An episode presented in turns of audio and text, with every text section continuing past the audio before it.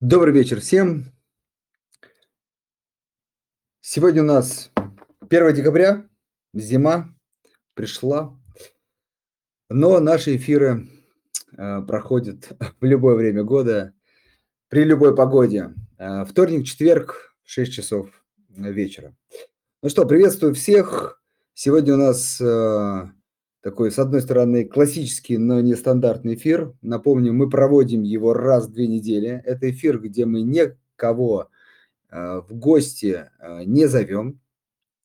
Э, разговариваем исключительно с нашими слушателями. В первую очередь делаем существенный акцент на ваши э, вопросы. Поэтому предлагаю э, вам с этого и начать. Пишите вопросы в последнем закрепленном посте в нашем Телеграм-канале, и мы с удовольствием в ближайшее время на них ответим. Пока мы потихонечку собираемся, давайте я всем напомню о наших замечательных подборках. В приложении «Газпромбанк инвестиции». Кстати, если кто сейчас нас слушает или слушает записи, еще не открыл брокерский счет в нашей компании, то обязательно это сделайте. Там есть много полезного, помимо самих инструментов фондового рынка. Так вот, о подборках. О, в первую очередь, начнем с ценителей и держателей российских облигаций. Ну, во-первых, говоря про облигации, я всегда в последнее время особенно напоминаю про первичное размещение. Это возможность получить доходность выше рынка, потому что сейчас эмитенты, выходя на рынок, дают небольшую, но все-таки премию. Обычно она не сильно значительная, сейчас, ну, скажем так, более-менее приятная. Поэтому те, кто пока не готов инвестировать в акции российские, мы сейчас говорим про рублевые вложения, обязательно обратите внимание на первичное размещение. Это, на мой взгляд, сейчас самый актуальный, интересный способ вложить свои рубли.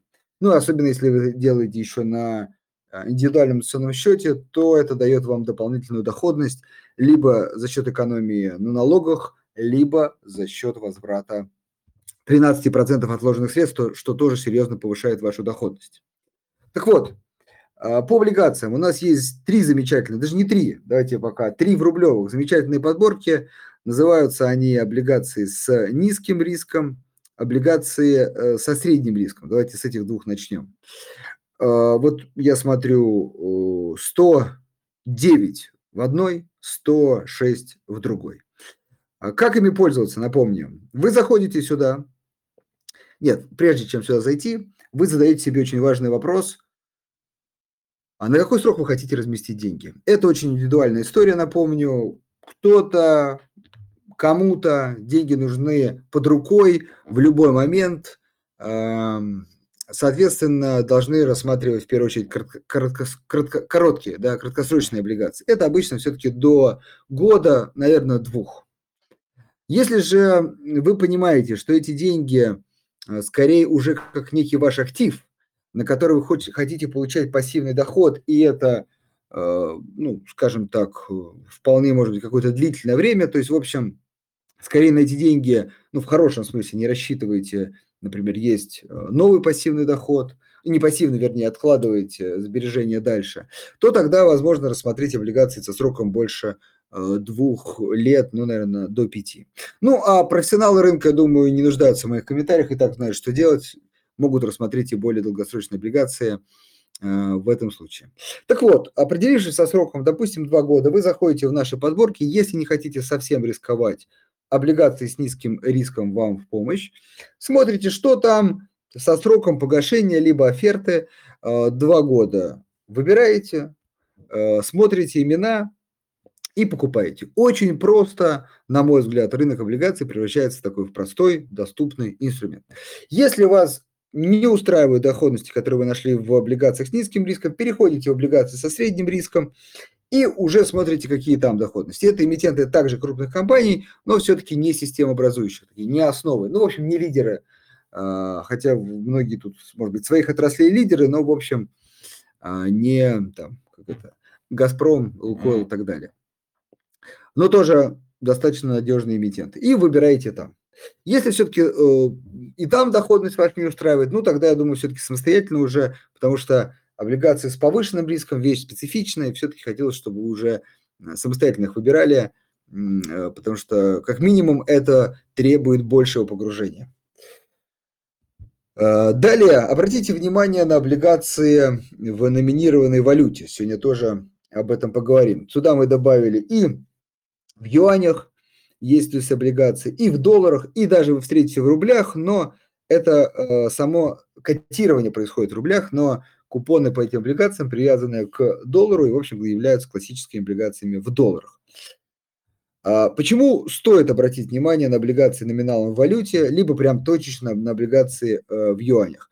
Потому что э, наша текущая ставка говорит о том, что для начинающих инвесторов, да не только начинающих, кто не хочет нести инфраструктурные риски э, и хочет получать неплохую доходность в валюте, э, стоит обратить внимание именно на облигации, на российские облигации в валюте. Вот, например, двадцать третий год я смотрю Лукойл. Совсем коротенькая облигация, четыре, ой, извините, пардон, три сорок пять э, текущая доходность в долларах. Напомню, еще недавно, да хотя что недавно и сейчас, э, многие...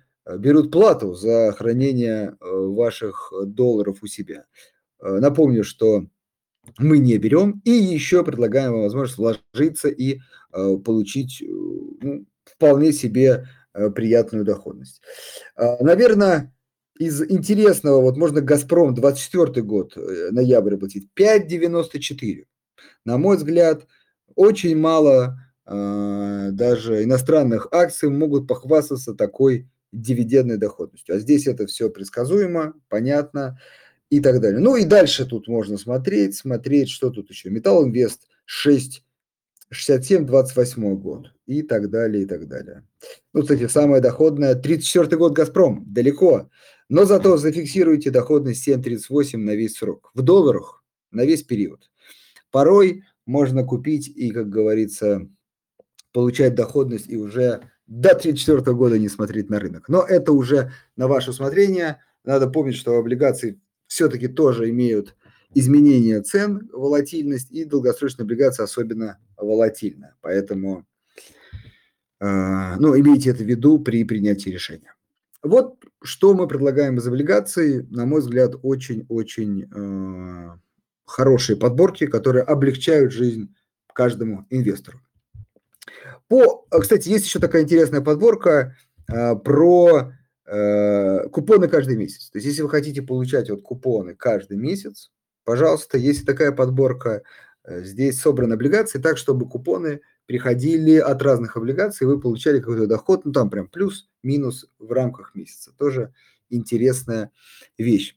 Что касается акций, часто и сегодня, я думаю, будут спрашивать, какие акции рекомендуете, на что смотреть. В общем, вот лидеры секторов России. Вот, в общем, тут и название кажется, что это только лидеры. Нет, на самом деле, в большей степени именно на них мы сейчас и ставим при принятии решений. Поэтому вот те компании, на которые, на наш взгляд, стоит обратить э, внимание в первую очередь. Поэтому пользуйтесь этими подборками. Очень полезная история. Комбинируйте акции с облигациями. Э, соотношение, как всегда, остается за, ва- за вами, исходя из вашего риск-профиля. Хорошо. Про э, подборки э, напомнил. Теперь давайте...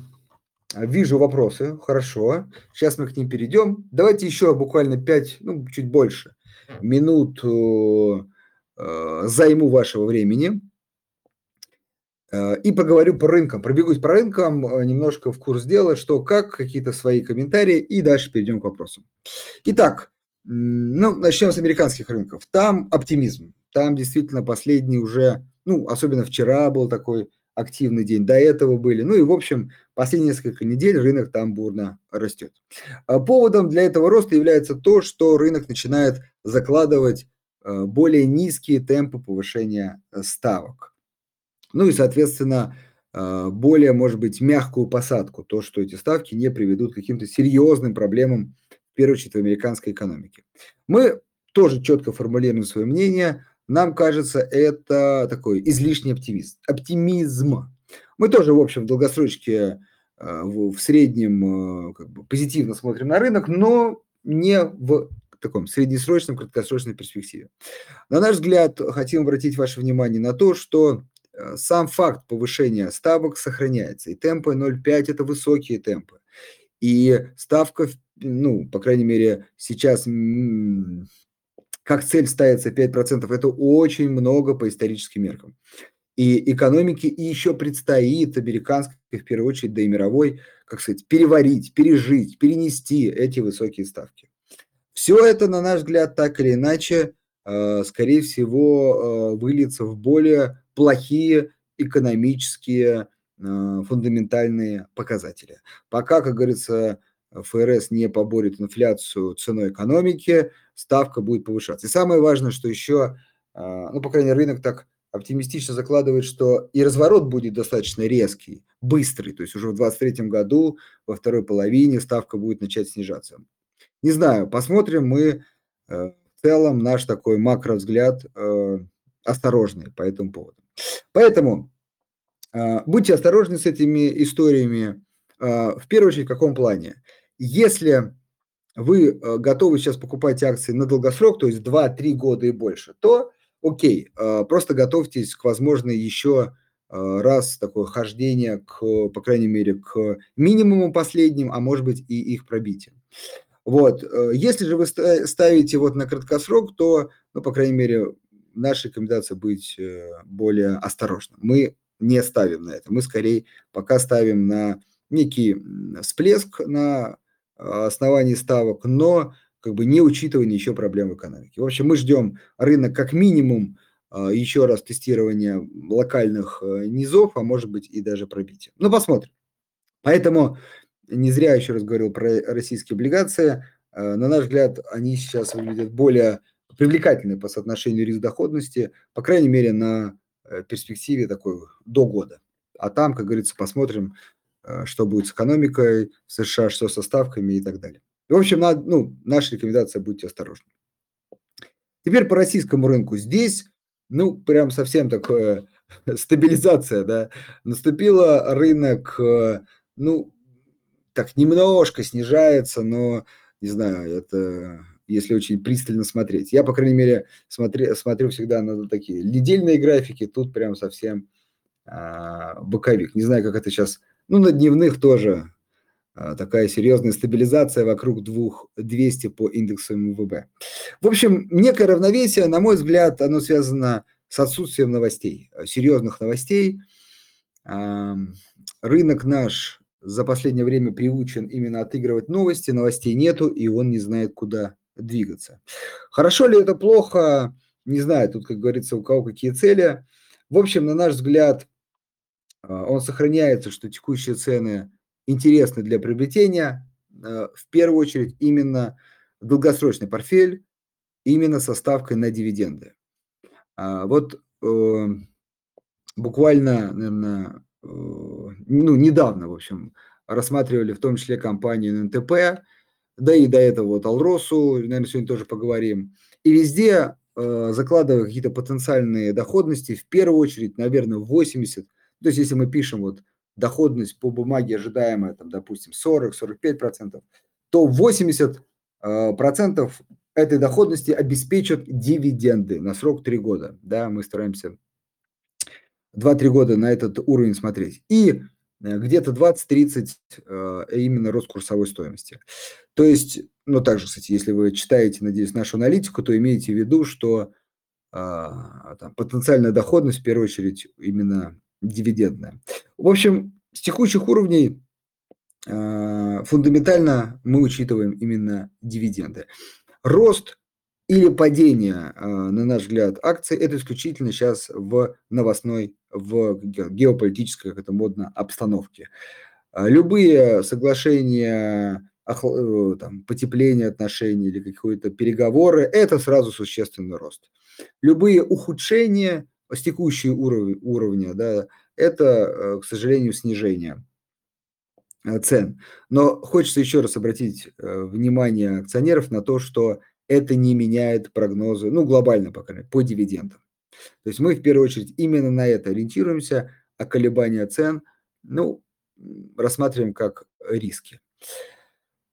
Если смотреть все-таки краткосрочно, то любой рост на российском рынке – это все-таки ставка на именно снижение геополитических рисков. Без этого рост, кстати, возможен, но будет более такой вялый, ну, наверное, там в рамках десяти, может быть, двадцати процентов, и то это вполне себе оптимистичный прогноз. Что касается облигаций, то там тоже рынок замер, рынок ну, размышляет над тем, куда двинется центральный банк от текущего уровня по ключевой ставке. Пока все-таки наш прогноз, что ставка меняться не будет до конца года.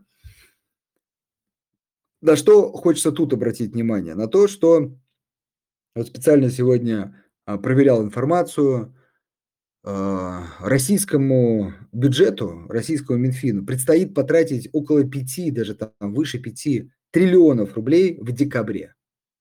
То есть это около там, двадцать процентов бюджета в один месяц. Ну, понятная история. Часто как раз декабрь является таким э, существенным мес- месяцем трат, потому что ну, некоторые проекты затягиваются. В общем, э, планируются именно к концу месяца. Но в этот раз это действительно сумма очень существенная. И, на мой взгляд, это окажет серьезное э, давление на инфляцию. По крайней мере, декабрь, я думаю, январь, еще будет как бы отголоском этой истории, если не февраль.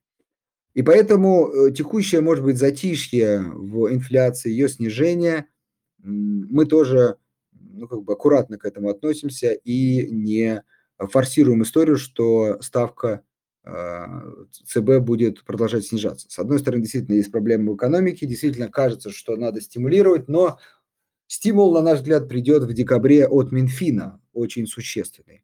И насколько экономика переварит эту историю, какая часть этих денег просто приведет к чистой инфляции, будет большим вопросом. И поэтому, я думаю, и для ЦБ это вопрос. Так что э, декабрь, январь, я думаю, будем смотреть и э, определять, как это повлияет на историю. Напоминаю, что и в две тысячи двадцать втором году, в двадцать третьем уже дефицит, бюджет будет дефицитен, это тоже все-таки проинфляционные факторы. Хотя, надо сказать, что и дефляционные факторы присутствуют, это снижение там, кредитования со стороны населения, снижение спроса со стороны населения, отмена, вот тоже много об этом говорили, льготные ипотеки, по крайней мере, планы по ее отмене. Промышленность – очень важный локомотив экономики в целом. Э, стройка, строительство. Вот эти факторы могут быть дефляционные. И вот что победит, наверное, нужно просто не гадать, а запастись терпением и посмотреть. Поэтому, на наш взгляд, по этим причинам ЦБ ставку не спешить, не понижать, не, по, не повышать. Смотрим за инфляцией. Пока там вот последние недели немножко ускорение, но это... Не, это, ну, не столь серьезно, годовые темпы пока продолжают снижаться. Но они, кстати, двузначные, поэтому ставка ниже инфляции. Поэтому, в общем, наш прогноз, что там пока ничего меняться кардинально не будет, текущая доходность сохраняться ну, на горизонте, там, наверное, пару месяцев точно. Вот. А, а что дальше, мы, я думаю, еще раз, не раз прокомментируем и э, дадим какие-то наш view, наш взгляд на этот рынок. Ну и последнее про рубль. Тут тоже стабилизация, я думаю, как раз связанная в том числе с, и со ставкой, и некой стабилизацией экспорта, импорта на уровне шестидесяти. Ну, в общем, здесь мы также бюджетное правило в том варианте, в каком оно планировалось, так и не заработало.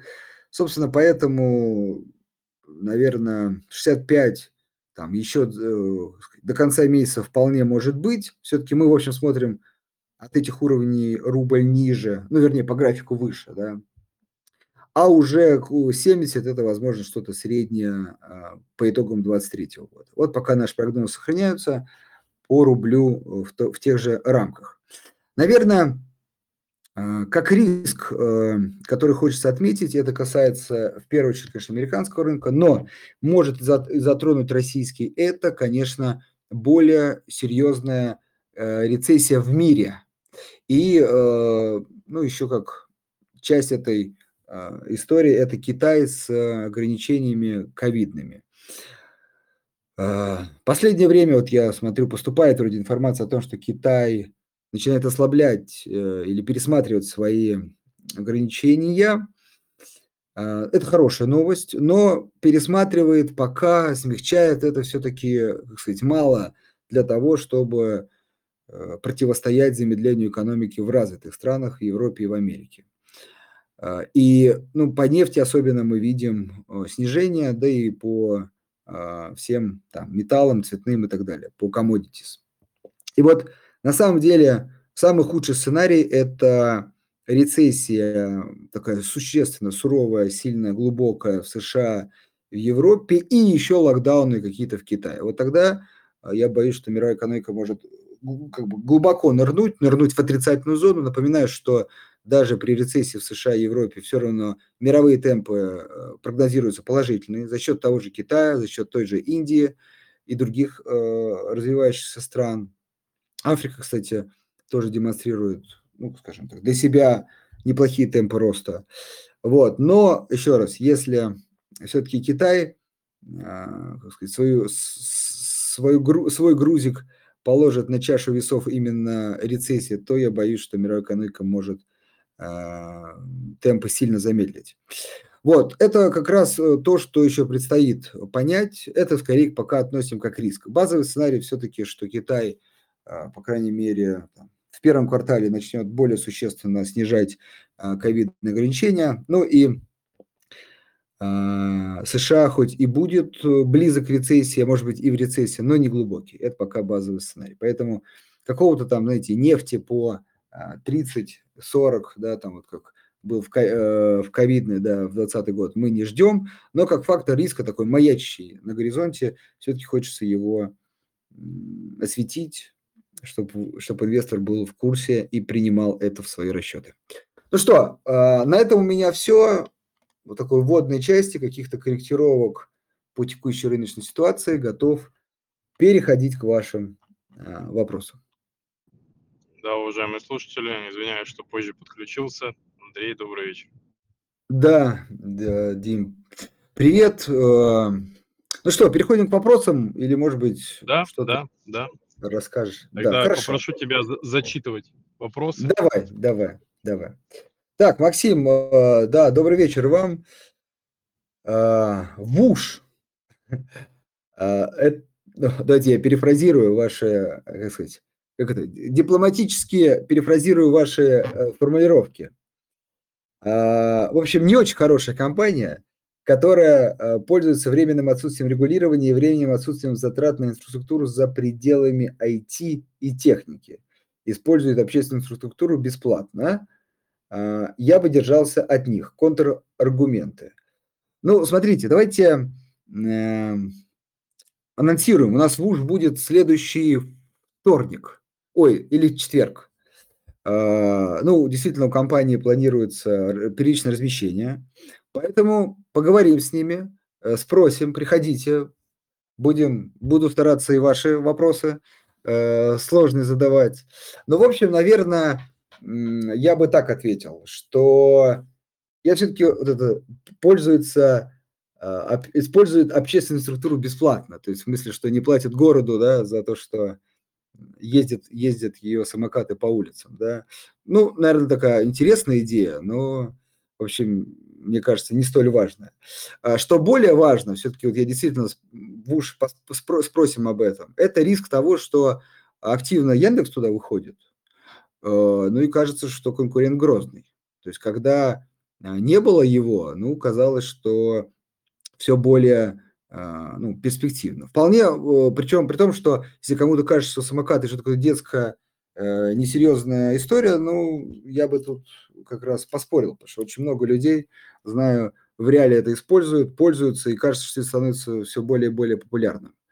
Вот, вот с этим как бы, рынок, я считаю, что наоборот такое будет расти. А вот выход, появление конкуренции, как только рынок стал больше, появление конкуренции, вот это риск, действительно. Дим, ты как, пользуешься? Что думаешь по поводу самокатов? Не, ну, очевидно, там это же сфера коротких поездок, да, это действительно история про крупные города во многом. Это история особенно там про Москву и Санкт-Петербург, если про Россию э, говорить. Здесь такая модель, что доезжаем от дома на самокате до, соответственно, общественного транспорта, пересаживаемся на него. То есть задача, чтобы там все прям поголовно ездили на самокатах, Круглос, круглосуточно нет. Скорее речь идет о коротких поездках. Бизнес маржинальный. Если там они будут озвучивать цифры, динамика впечатляющая, бизнес растущий. Есть ли риски? Ну, как и, мне кажется, в любом бизнесе, особенно в последнее время они существуют. Вот, конкуренция – это, наверное, действительно то, что интересно было бы у них узнать. С точки зрения там структуры поставщиков, комплектующих, все остальное, даже коллеги э, говорили о том, что часть производится в России, э, тех, соответственно, устройств, которые они используют в работе. Поэтому будет интересно, поговорим, послушаем, что скажут. Я думаю, что правильно эти вопросы, наверное, задавать компании. Да, еще раз от себя добавлю, я просто как раз вспомнил эту историю, что, может быть, кажется, что, ну, еще раз, несерьезная история, но могу сказать, что вот как раз история, да, доехать до метро, ну, особенно если там не совсем шаговой близкой доступности, и обратно, ну, настолько популярна, что даже среди моих знакомых очень много людей этой историей пользуются. То есть, знаете, такой человек в костюме и в галстуке с портфелем, едущий на самокате, это уже давно не странная история, по крайней мере, вот могу сказать, по там, столице, по своему району.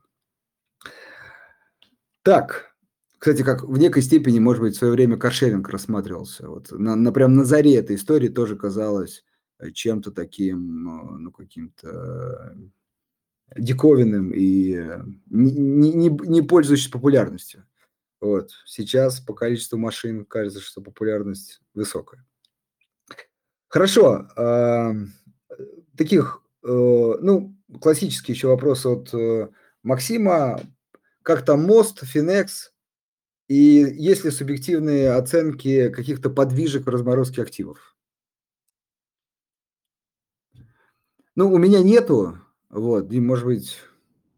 Не, ну сейчас тебя... в целом все подаем а, лицензии на, и получаем индивидуальные лицензии на разблокировку активов клиентов Евроклир. Там, а, в принципе, я думаю, что там плюс-минус все это будет в течение недели осуществлено. Коммуникация есть. Коллеги там на той стороне принимают активное участие, задают вопросы. То есть в целом выглядит, что шансы существуют, но оценить их там по шкале от, от нуля до ста там, в процентах, ну, не выглядит сейчас э, возможным, да, то есть как бы сделаем все, что от нас зависит, подадим все бумажки, которые нужны, и дальше будем, соответственно, активно бороться за разблокировку активов в правовом поле. Надеюсь, получится. Ну, а какая альтернатива? Этого не делать? То есть я просто я не очень понимаю, какие есть варианты. Нет, тут, нет, тут, наверное, вопрос, как сказать, есть ли надежда, то есть есть ли надежда. Вот, к сожалению, действительно сложно комментировать шансы, потому что настолько все как бы непредсказуемо, вот, как бы, иногда пару фраз или пару решений могут чуть ли приблизить близко к ста процентам этой вероятности, или наоборот убить ее, или, по крайней мере, отсрочить еще на там, полгода-год. Поэтому, как сказать, прощупываем шансы, наверное, вот такая сейчас история. Больше, да. Пытаемся сами их, ну, рынок пытается их определить. Ну, работа Хорошо, активно да. ведется в да. этом направлении. То есть все, что от нас, с нашей стороны требуется, все сделаем. Дальше будем, так сказать, уже коммуницировать с коллегами по факту ответ. А, да, такой блиц, да, Норникель или Русал. Но, опять же, Максим, повторю, что и то, и то интересно, зачем или-или, вот эта непонятная история. Ну, а так, если вы формулируете так вопрос, все-таки Норникель э, мне больше нравится. На, на срок десять плюс, тут вопрос такой.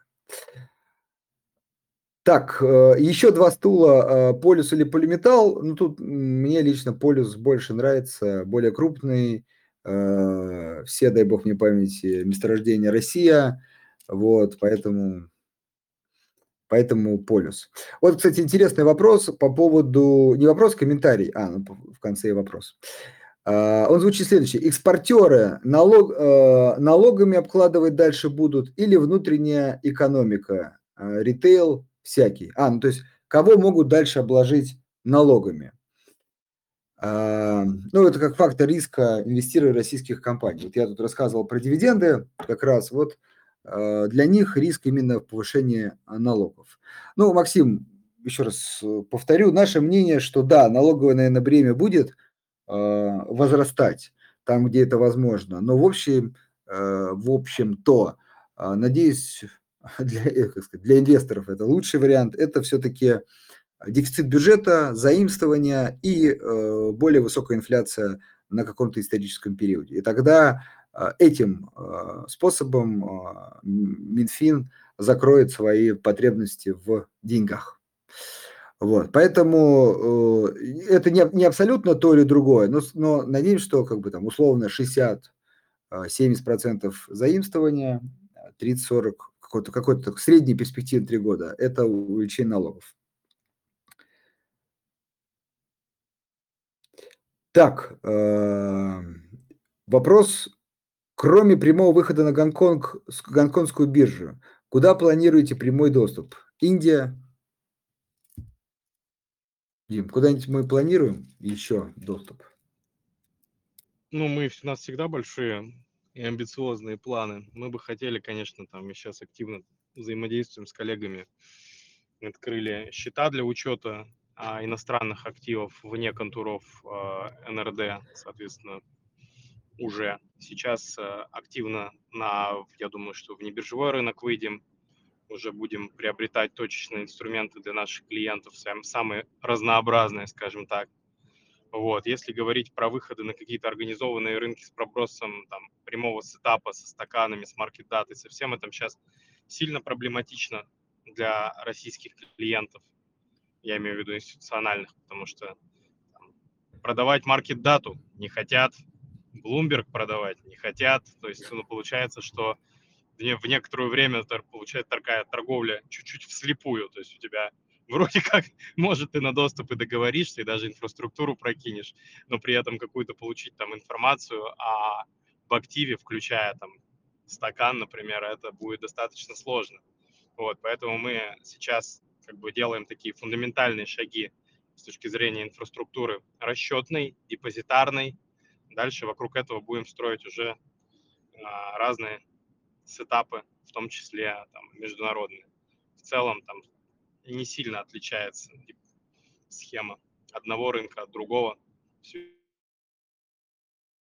Возможно, будем постепенно наращивать, хотим давать клиентам широко рынки, рыночное покрытие. Хорошо. Вот это Алексей вопрос. Когда юаневые облигации можно будет покупать из стакана, а не только на размещение? Ну, Алексей, вот я про подборки сегодня рассказывал. Зайдите в наши подборки в юанях, прям такую отдельно называли, облигации в юанях. И вот там можно из них перейти. И вот я открываю стакан. Все, стакан полный, пожалуйста, покупайте, продавайте. В общем, или находите свой инструмент, тоже торгуйте. В общем, все доступно. Да, это просто совершенно недавно вышло у нас. Ну, вот, поэтому, возможно, еще не успели клиенты увидеть этот сервис. А, да, увидеть. В общем, да, доступно. Можно, можно торговать. Так, от Романа вопрос. Что лучше взять, Лукойл, Татнефть, Преф или Газпромнефть? Спасибо, Роман. Смотрите, опять же, классический мой ответ и то, и другое, и третье. Единственное, что тут, тут могу сказать, что, например, Газпромнефть, а, вот по нашей потенциальной доходности одиннадцать процентов, это с учетом а, дивидендов, ну, то есть уже это одна из лучших а, бумаг, наверное, икс пять, вот две бумаги, да, ну, икс пять, напомню, все-таки принятие рисков, а, все-таки иностранная компания, а, ну, как сказать, наименьшая доходность не потому, что хуже бумага, потому что, так сказать, реализовала свой потенциал роста. И вот э, Газпромнефть. Поэтому здесь как бы меньше потенциала роста. Лукойл, э, Татнефть больше потенциала э, роста. Но мы, например, Татнефть не включали, например, в свои модельные портфели, потому что просто есть Лукойл, Роснефть, ну и Газпромнефть как бы исторически до этого была включена, вот сейчас как бы потенциальная доходность снижается, поэтому, может быть, не все рассматривают ее для покупки. Поэтому и то, и второе, и третье вполне можно включать. Так.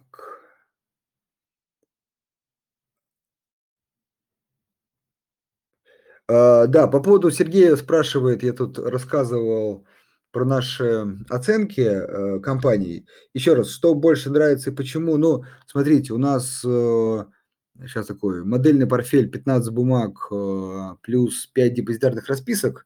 Вот, Сергей, к сожалению, ну, если мы сейчас начнем про каждую разговаривать и комментировать, я боюсь, что вот как раз до конца мы по этому поговорим. Поэтому, смотрите, я, ну, мы как бы открыты и, от, и открыто формулируем свои позиции по компаниям. Единственное, что вот по мере вот одну, вторую, например, Лукойл задали, вот Лукойл, Газпром, нефть есть. Татнефть нет, объяснил, потому что есть Роснефть и три как бы для портфеля, да. Хотя, то есть мы неплохо для эмитента как бы в отдельности смотрим, но как бы если формировать портфель, есть три уже более крупных эмитента в этой отрасли, поэтому его не включаем. Вот, поэтому я к тому, что по мере, я думаю, еще вопросов мы пробежимся, да. Полюс, кстати, тоже включен, но тут с оговоркой того, что пока повышение ставок продолжается, это давит на золото, хотя оно там немножко и отскочило, но пока мы все-таки опасаемся этого. И, возможно, включение в портфель, если человек говорит, я готов к небольшой коррекции, но покупаю на два-три года. Если человек говорит, я хочу купить полис, чтобы, например, к концу две тысячи двадцать второго года было выше, вот тут мы бы обсудили бы этот вопрос, как сказать, не, тут мы менее уверены. Так, э- когда ждать отчет Сегежи за третий квартал? И есть ли новости по сделке с Икеей? Так, ну, со сделкой с Икеей я что-то э, не слышал. Слышал, что вроде Икея... Кому, кому, кому Икея? Продала э, сва, сва, с, как это... Э, свою, ну, не мебель, как это, товары, да, которые остались в, в каком-то замороженном, да, виде. Это то ли Яндексу, Яндексу, конечно, продали. Ты не слышал? Я так боюсь на сходу, знаешь, дезинформировать. Понятно, да. В общем... Я э, тоже, э, тоже э, что-то, что-то у меня про Яндекс я слышал. Вот, но также обсуждались слухи о продаже уже производственных мощностей, потому что Икея очень много производила, особенно из древесины в России, и вот как раз этот момент там активно обсуждался одно время. Э, вот, да, но... вот тут у меня информация, что да, там АФК-система из публичных компаний активно участвует, но там, как это, серьезная, серьезный бой за эти активы. Активы очень э, качественные, интересные, поэтому э, нету конкретной информации. То есть вот это последнее, что я, по крайней мере, слышал. А все-таки по, да, продукции... Это, кажется, ушло, ушло, ушло Яндексу с молотка. А, по поводу Сегежи, да, к сожалению, наверное, вот Сегежа, как и Полюс, тоже так включены со звездочкой у нас в портфеле, наши как э, список рекомендаций, но э, мы все-таки ждем плохой третий и четвертый квартал, то есть год. И только вот уже в двадцать третьем году более существенное восстановление, потому что для этой компании... И, кстати, вот для Алроса очень похоже. Очень важен курс рубля, потому что как это, реакция доходов на изменение курса рубля очень существенная. Поэтому при ослаблении рубля эти компании, все, ну, особенно Сегежа, становятся более привлекательными. Поэтому мы боимся, честно, как есть, реакции некой рынка на негативный отчет. Поэтому проговариваем это отдельно с клиентами. Вот. Если же человек говорит, все понимаю, и скорее, знаете, как нормальная история, докуплю еще, если ниже упадет. Вот это хороший вариант, то есть хорошая, правильная постановка, как говорится, вопроса и точки входа. Тогда с перспективой два-три года этот актив смотрится интересно. Стоит ли при небольшом капитале до двухсот - ста пятидесяти тысяч рублей диверсифицироваться или инвестировать в три-две компании для увеличения дохода? Ну, Вадим, как говорится, сто-двести тысяч тоже деньги, и, как говорится, на мой взгляд, ими надо управлять так же, как, как если бы, условно, было ноликов было бы побольше. А, потому что все-таки вы ставите на доход в долгосрочной перспективе, да, поэтому, мне кажется, важно подходить также осознанно. Да, я думаю, что здесь скорее не вопрос суммы, с которой вы заходите, да, вопрос э, того рыночного подхода, который вы исповедуете, да, то есть с точки зрения там наших, нашего видения и того, как мы относимся к фондовому рынку, мы там много раз говорили, что это про долгосрочные э, инвестиции, да, это, это некоторый накопительный подход, то есть задача, чтобы постепенно накапливалось больше и больше и больше активов. Вот. Есть, соответственно, там другой подход к рынку, спекулятивный, да, когда клиенты говорят, что я вот делаю некоторую ставку на краткосрочный рост или падение какого-то актива, понимаю, где находятся мои риски, соответственно, и с этой историей а, спекулирую. Вот. Тоже там имеет место быть, вот. Но здесь уже, наверное, диверсификация там в меньшей степени важна, в большей степени важен контроль за конкретным там финансовым инструментом, за конкретной там, за конкретным направлением, стоп-лоссом, рисками и всем остальным. Поэтому здесь все-таки зависит больше не от суммы, а от того, что вы хотите от рынка и как вы хотите с ним взаимодействовать. Um, да. Эдуард, тут персональный вопрос ко мне, спрашивает, держу ли я иностранные ценные бумаги в долларах и юанях. Эдуард, смотрите, очень важно, и для всех говорю, это с иностранными ценными бумагами эта история исключительно персональная, потому что определенные инфраструктурные риски присутствуют. Ну, по крайней мере, да, весной мы все это в полной мере ощутили. Вот, поэтому каждый решает сам. Вот, я, важно, держу, но еще раз, я эти риски принимаю. Это не значит, что я что-то знаю и считаю, что, ну, как бы они минимальны либо отсутствуют. Я просто их принял. Это очень важно всем понимать. Поэтому, если кто-то говорит, нет, не держу, тоже отличная история, все понятно. Не готов принять риски. Поэтому э, восприми, вос, ну, правильно это воспринять не как э, рекомендация или призыв к действию. Это, наверное, еще раз повод просто осмыслить, нужно ли вам так рисковать. Так, по поводу держите ли ценные бумаги Газпромбанка, ну, только облигации, то есть, если что, ну, то есть, облигации, да, как подушку безопасности, вот, как бы. Ну, то есть, я все-таки такой агрессивный инвестор, у меня в основном, не в основном все в акциях, но есть такая, как бы, условно, подушка безопасности, которая в коротких облигациях. Вот, кстати, облигации гэ пэ бэ вы тоже можете найти в подборках. На мой взгляд, вот по соотношению цена-качество для тех, кто хочет надежности, это сейчас самые оптимальные облигации. Так, э, Максим снова нас спрашивает, говорит, давайте немножко развеем скуку, это я от себя, конечно, добавил, и поразмышляя про подушку Сургута, Сургутнефтегаза. Как она поживает? В мире вообще были аналоги подроб... подобного корпоративного поведения? Ты знаешь, да. Я что вспомнил? Так, Apple я вспомнил. Давай. Вот, да. Я как раз хотел про него сказать. Там, знаешь, это статьи, когда были, когда там объем сопоставимый с бюджетом там немаленьких стран. Ну, там, в принципе, вот. В одно время половину Африки можно было обеспечить. сто миллиардов они скопили долларов на счетах, по-моему. Да, если, если даже не больше, да, кстати. Вот, вот, да, Apple. Кстати, кажется, я вот что-то не слышал, чтобы что-то там с этим кардинально изменилось. Вот, думаю, давно просто не заглядывал в их отчетность. Поэтому Apple, да, ну, наверное, просто там как бы настолько действительно эффективная компания, что они умудряются, как сказать, показывать хорошие результаты даже при такой подушке, ну, в плане того, что э, это как бы... Ну, возвратный э, капитал считается кумулятивно, да, даже среди тех денег, да, которые да. просто лежат, и все равно эти цифры, они там были впечатляющие. Да, то есть даже с этим фактором. Э, вот, поэтому, да, Apple, и я думаю, ну, на самом деле, что, конечно, это не единичная история, вот, она присутствует. Ну, все-таки, да, там, справедливости ради, нельзя не сказать, что... соотношение объема позиции кэша, да, накопленного компанией к капитализации, оно все равно было там в пределах десяти, ну максимум там пятнадцати процентов. То есть когда у них был 100, миллиардов, капитализация уже была под триллион. То есть нельзя сказать, что там бизнес оценивался именно вот если с этой стороны зайти, да, что у Сургута, у него же особенность какая, что капитализация а, самой компании, она не сильно, ну так, не радикально отличается от объема позиций на счетах. В этом особенность. Да, ну, безусловно, оценка, тут скорее к оценке рынка, да, у Apple она гораздо выше.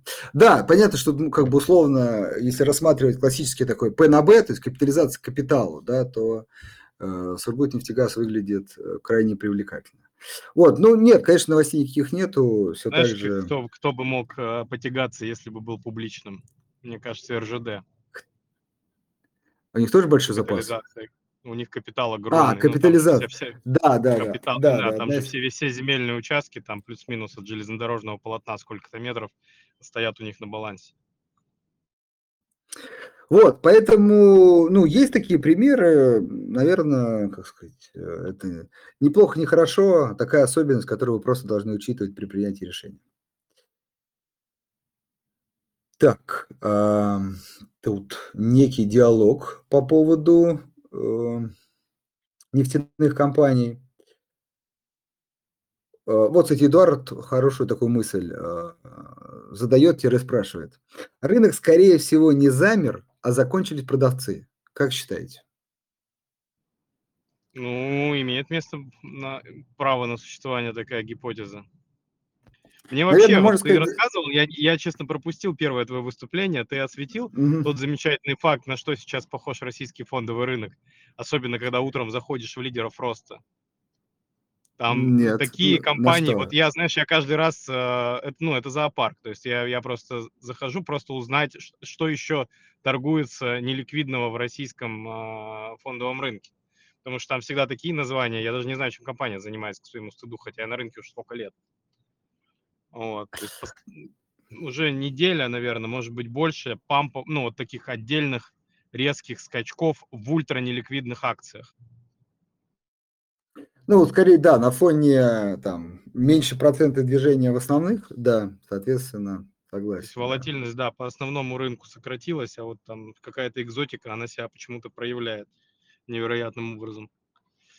Вот, но я еще раз хочу сказать, что это... Ну, это гэмблинг, это очень опасная история, то есть обращать на это внимание, мне кажется, ну, таким людям, кто за разумный долгосрочный подход не стоит вообще, вот, потому что там, условно, сто пятьдесят - двести тысяч рублей куп, покупки в рынок способны радикально как бы сдвинуть капитализацию компании, поэтому это все очень, очень опасно и очень чревато участие в подобного рода вещах. То есть, когда по компании, знаешь, там, ну, говорят про дефолт уже в открытую, да, и компания, собственно, там отбивается от этих дефолтных процедур и признания банкротом, ее бумаги при этом стреляют, там, знаешь, на тридцать-сорок процентов в течение дня, в плюс. Ну, то есть, я не очень понимаю, что, на что расчет у людей, которые это покупают. Это, знаешь, как, э, на большом стадионе, как это, запустить волну. Расчет на ну, это. Да, только главное, чтобы она тебя не выкинула со стадиона, знаешь, в итоге. Запущенная тобой волна. Да, да, да. Ну. Самое опасное, это ты встал, и никто не встал. Вот тогда, да. Тогда котировка может резко вернуться к предыдущему уровню. Да, в общем, я думаю, начинающим инвесторам, и кто сейчас не совсем понимает, про что мы говорим, лучше как раз действительно воздержаться от... Не то, что правильно сказать инвестирование, а вот именно спекулирование такими бумагами. Вот. А кто понимает, тот, собственно, и так знает, что делать. Хорошо. Так, идем да, дальше. Да, но на вопрос-то а... мы не ответили а... в конечном итоге. Да. Не кажется ли нам, что на рынке закончились продавцы? Я уже много раз говорил, что российский рынок сейчас, он интересную фазу переживает, да, то есть институционального спроса, институционального флоу. Его, в принципе, мало стало, да, потому что там больш... много очень позиций заморожено на счетах типа С, да, санкционных, нерезидентов, недружественных. Вот. А, и поэтому волатильность ему присуща, и в основном она, соответственно, производится деньгами частных инвесторов. Вот, поэтому, конечно, частные инвесторы во многом, они смотрят на те уровни, на которых они приобретали эти бумаги, и, конечно, они не готовы их там сдавать, у них нет такого, но чем отличается органический флоу физлиц от э, институционального, у институционалов у них больше, м, шире модель принятия решений по выходу, то есть они, не, они могут продавать в убыток, потому что нужно что-то сделать, они могут фиксировать, то есть у них причин, почему э, бумага может быть продано, их как бы сильно больше, а реши... ну и как бы и решительности больше. У... Все-таки, когда деньги в основном частные, мы видим вот этот вот как бы активные покупки, потом замирание, потом, соответственно, нежелание продавать, выход только если бумага там уже куда-то совершенно в другую сторону уходит на какие-то большие проценты. Рынок становится, в принципе, более таким рваным, более волатильным. Вот. Маркетмейкеры, по идее, должны эту волатильность сглаживать, но, к сожалению, сейчас их на рынке мало присутствует, если присутствует вообще. Да. Так, идем дальше. По, можете рассказать по рынку электроэнергетики, можно ли его считать тихой гаванью в текущих условиях? Ну, опять же, мое субъективное мнение, что проблема рынка электроэнергетики заключается в том, что тарифы там регулируемы, вот, а цены на... ну, оборудование, материалы и так далее не регулируемы. И вот мы, скажем, еще все-таки ожидаем чуть ну, повышенной, скажем так, инфляции в двадцать третьем как минимум году. Вот. И это очень неприятная история для компаний, которые не могут в полной степени переложить это на потребителя. Поэтому исторически, да, там есть стабильность. Там есть двухзначные, ну, плюс-минус, дивиденды, но проблема для нас, вернее, не проблема, как сказать, ну, вернее, мы смотрим на это по-другому, потому что мы сейчас видим в нефтянке двухзначные, да, дивиденды, в других компаниях мы там ожидаем дивиденды, например, Алросу все еще ждем с дивидендами, Новатэк при его росте дает двухзначные дивиденды, в финансах в Сбербанке ждем в двадцать третьем дивиденды. То есть мы ждем дивиденды везде тоже двузначные и даже больше. Поэтому э, пока в наших моделях, в наших прогнозах маржа в электроэнергетике может э, сжиматься э, как раз за счет того, что государство постарается, ну, в том числе за счет более медленного повышения цен на э, тарифы, э, ну, как бы немножко стимулировать экономику.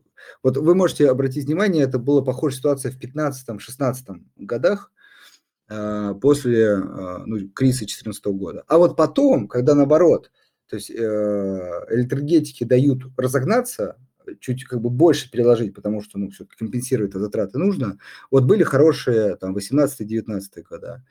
Вот. Поэтому мне кажется, что сейчас вот, ну, наш взгляд немножко осторожен на этот сектор. Как и на любой, наверное, сектор, где, который выполняет такую еще дополнительную социальную нагрузку, да, вот это вот тарифное регулирование, в принципе, оно присуще там целому ряду компаний, не только электроэнергетики, да. Вот, в принципе, везде, вот, где есть социальная нагрузка, такая, помимо классического бизнеса, вот мы крайне осторожны на эти сектора. Я, я вспомню, позволю себе вспомнить фразу, которая там очень сильно содрогнула инвесторов в рынок электроэнергетики, уже не буду там называть, кто именно, но один из руководителей крупных компаний как раз в этой отрасли сказал, что дивиденды мы в тарифы заложить, не, вернее, дивиденды мы в тарифы закладывать не можем. Вот, поэтому, ну там, подразумевая, что прибыль это все-таки, как бы, вот, вернее, подразумевая вот эту социальную ответственность, да, что, как сказать, прибыль здесь не всегда самое главное. Поэтому в текущей ситуации кажется, что там риски э, есть. Хорошо, Александр... Я бы еще, знаешь, да. Заканчивая вот эту тему про электроэнергетику, о чем еще хотел подумать, именно размышления, что там достаточно много было м, такого зарубежного оборудования, да, и традиционно э, Германия являлась поставщиком высокоточных турбин, прежде всего газовых, там, электрических, всех вот этих историй. И сейчас я думаю, что там еще есть проблема с тем, что там же очень жесткие э, требования, это объекты промышленной безопасности, да, опасные объекты, и поэтому они должны проходить определенную там сертификацию, в том числе с использованием этого оборудования. Это тоже, как я слышал, затруднительно в текущих условиях. А полностью поменять, да, и там на, на какую-то альтернативу достаточно капиталоемкий процесс. Я еще за это там опасаюсь. Либо тут надо как-то, ну, я не думаю, что будут снижать требования по безопасности объектов и требования по прохождениям технических проверок. Скорее, вот как раз эти риски, они тоже там э, присущи. Потому что... Хорошо. От Александра вопрос. Да, чуть-чуть ускоряемся, чтобы успеть ответить. От Александра вопрос. Пришли дивиденды по части иностранным компаниям. Я помню, мы, кажется, отвечали, но, честно говоря, забыл наш ответ. В итоге сейчас дивиденды доходят по иностранным компаниям или нет? Только по незаблокированным. Условно, Только по незаблокированным. Угу. Все, что в Евроклире заморожено, там же заморожены и деньги. Да, и во многом, ну, помимо основной задачи а, при разблокировке этих активов, собственно, забрать эти бумаги из эн эр дэ и поставить их на места хранения, с которых, собственно, операции могут быть совершены, еще идет разблокировка всей а, вот этой массы дивидендов, которые сейчас в Евроклире стоит на забалансовых счетах. А, То есть по факту понятно. Дивиденды поступают mm-hmm. по заблокированным бумагам, но они поступают по месту хранения и переведены оттуда быть не могут. Хорошо. Вернее, нехорошо. Ну, понятно. Так, Вадим спрашивает, расскажите, какие российские компании развиваются не только внутри страны, но и на зарубежных рынках? Момент. Хороший вопрос, как говорится, актуальный на текущий момент, да. Ну, традиционно вот можно было бы еще, не знаю, там какое-то время назад рассказать про металлургов, да, например, но у которых там достаточно широкий было... бизнес представлен в, вне пределов России. Сейчас это, наоборот, создает дополнительные сложности. То есть, как ни парадоксально, сейчас выглядит так, что компании, которые полностью ориентированы на внутренний рынок, имеют лучшие, так сказать, именно с точки зрения там, производственных, сбытовых циклов, вот, по позицию, чем компании, у которых, например, вот вспомнить ту же Сегежу, да, были планы по развитию производства вне территории России. Вот. А кого еще можно, там, мы вспомним, Яндекс, например, да, у которого были целые подразделения да, по работе на зарубежных рынках. Сейчас тоже этот вопрос активно решается с точки зрения того, чтобы разделить бизнес зарубежный и отечественный. Ну, мы не берем классических экспортеров, конечно, типа нефтянки, да, понятно, что основные там продажи энергоносителей, они идут вне территории России, да, но там все более-менее понятно. Это востребованное сырье, на него есть спрос, и, в общем, со скрипом, но продажи осуществляются.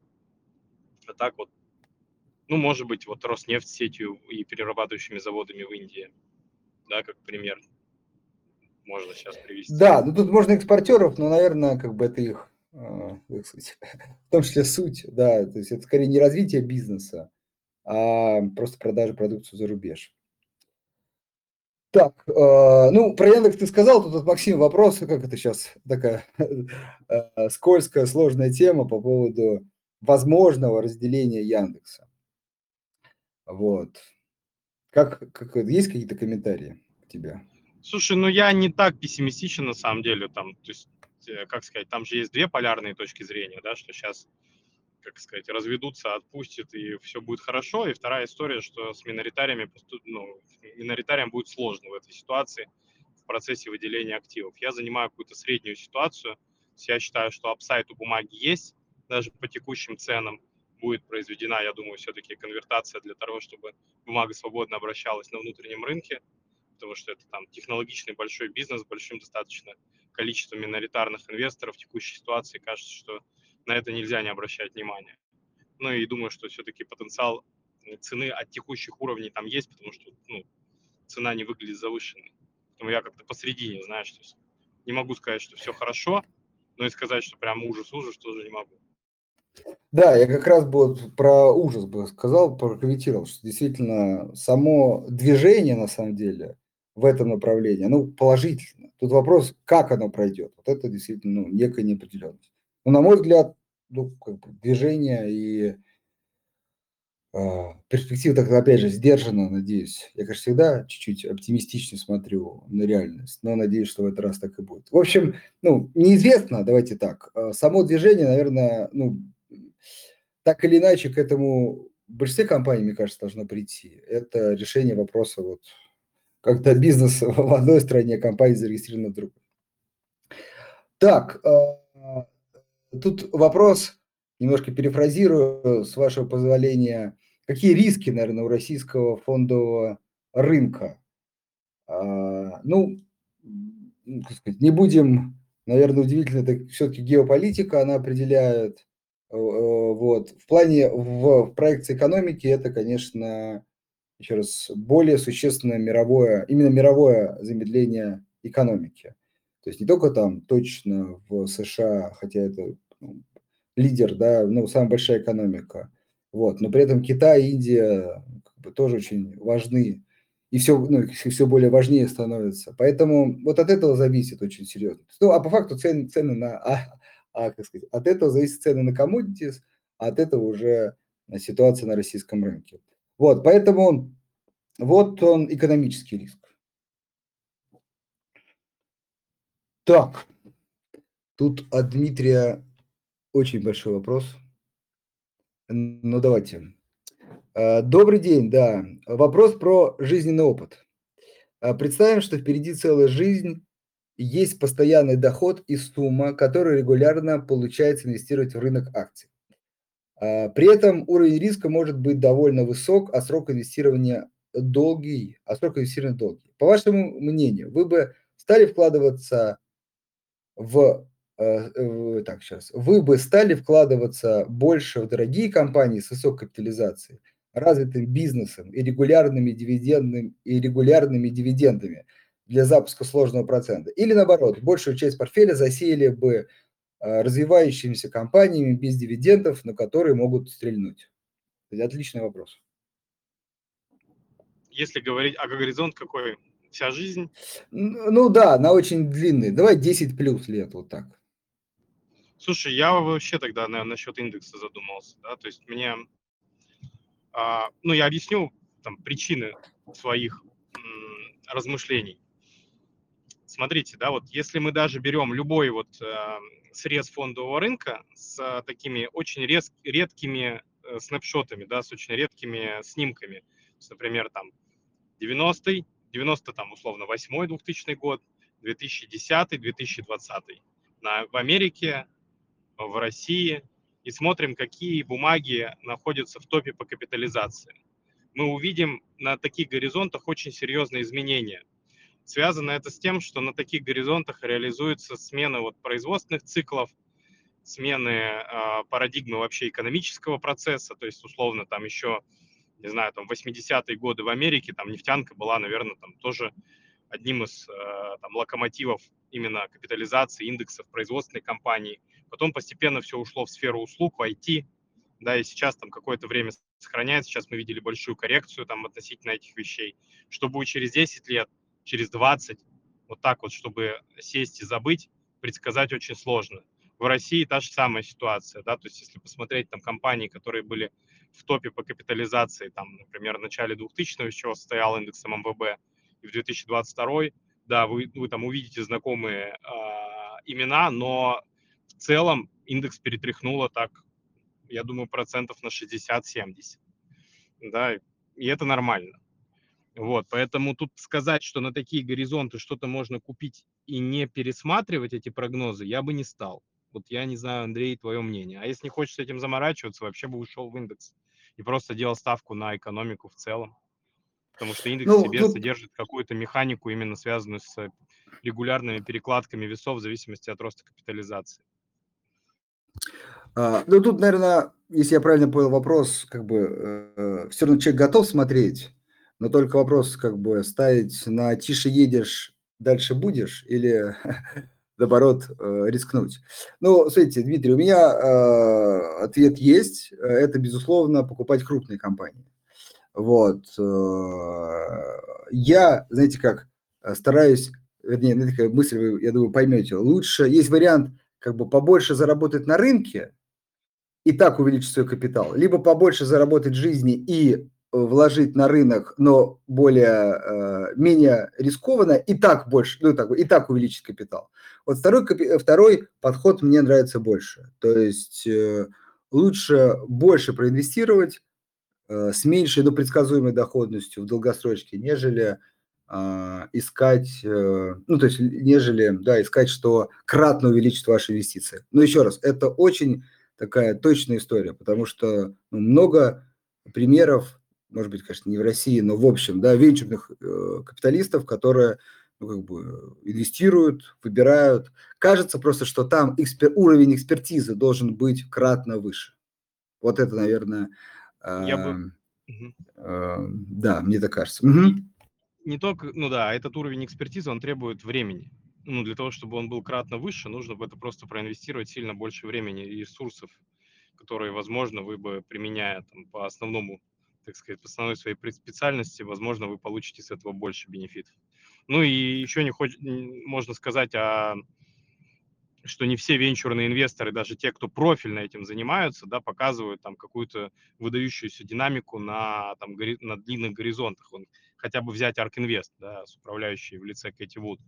Ну, то есть одно время это был вообще мейнстрим, все про это говорили, и, в общем, динамика там была какая-то вообще фееричная.